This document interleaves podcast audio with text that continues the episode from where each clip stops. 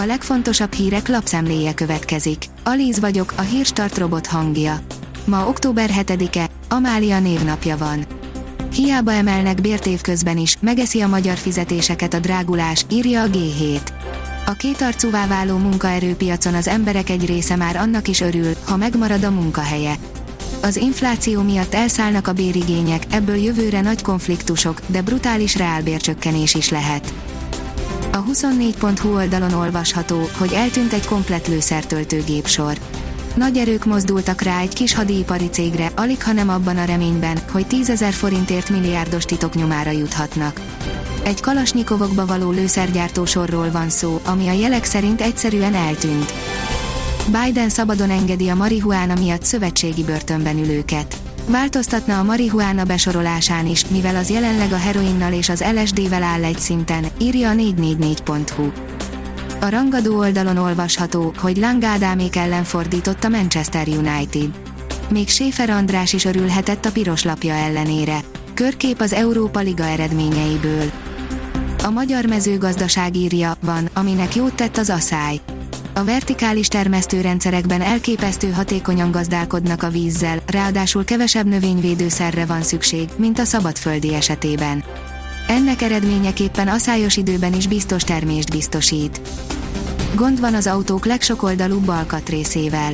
Ezzel mondunk köszönetet, ezzel kérünk bocsánatot, sokan parkolójegy helyett is ezt használják, a vészvillogó számtalan szerepet képes betölteni.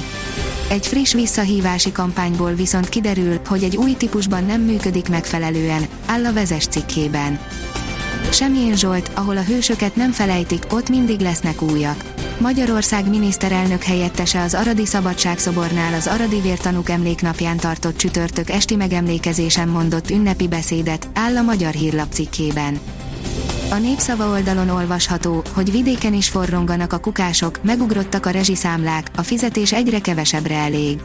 Pécsen nettó 350 ezer, illetve 400 ezer forintos bért kérnek. Feszült a hangulat a kaposvári szemeteseknél is. A Hungarian Press írja, a nők lehetnek a cégek megmentői. Túlnyomó részben a női fogyasztók határoznak a családok vásárlásainál, legyen szó élelmiszerről, gyógyszerről, utazásról vagy ingatlan vásárlásról, derül ki a B2V Akadémia több mint 3000 magyar nő megkérdezésével készült friss kutatásából. Mondtam a kolléganőmnek, ha bármikor pékséget akarok nyitni, lőjél le. Ormós Gabriella a társával közösen felépített egy mára évi 500 millió forint árbevételű kommunikációs ügynökséget. A legtöbben ma már mégsem erről ismerik, hanem úgy, mint a budajenői pék. Közel 15 éve süt otthon, 10 éve foglalkozik kovásszal, 6 éve pedig tanfolyamokat is tart, sokszor neves külföldi mesterekkel, írja a Forbes. A fintek szerint biztonságosabbá teszi a kriptovásárlást a Mastercard. Segítséget nyújtanak a kriptotősdék és virtuális eszközkereskedők kockázati profiljának értékeléséhez. Súlyos sérülése után újra edzésbe állt Sallai Roland. A Freiburg és a magyar válogatott 25 éves szélsője még szeptember elején szenvedett arccsontörést, melyet követően meg is kellett műteni, írja a Liner.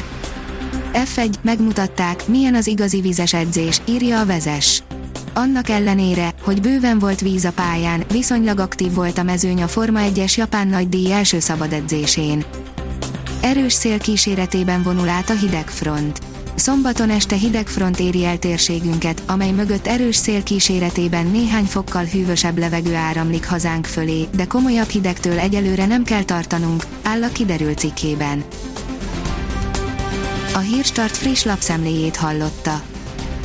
Ha még több hírt szeretne hallani, kérjük, látogassa meg a podcast.hírstart.hu oldalunkat, vagy keressen minket a Spotify csatornánkon, ahol kérjük, értékelje csatornánkat 5 csillagra.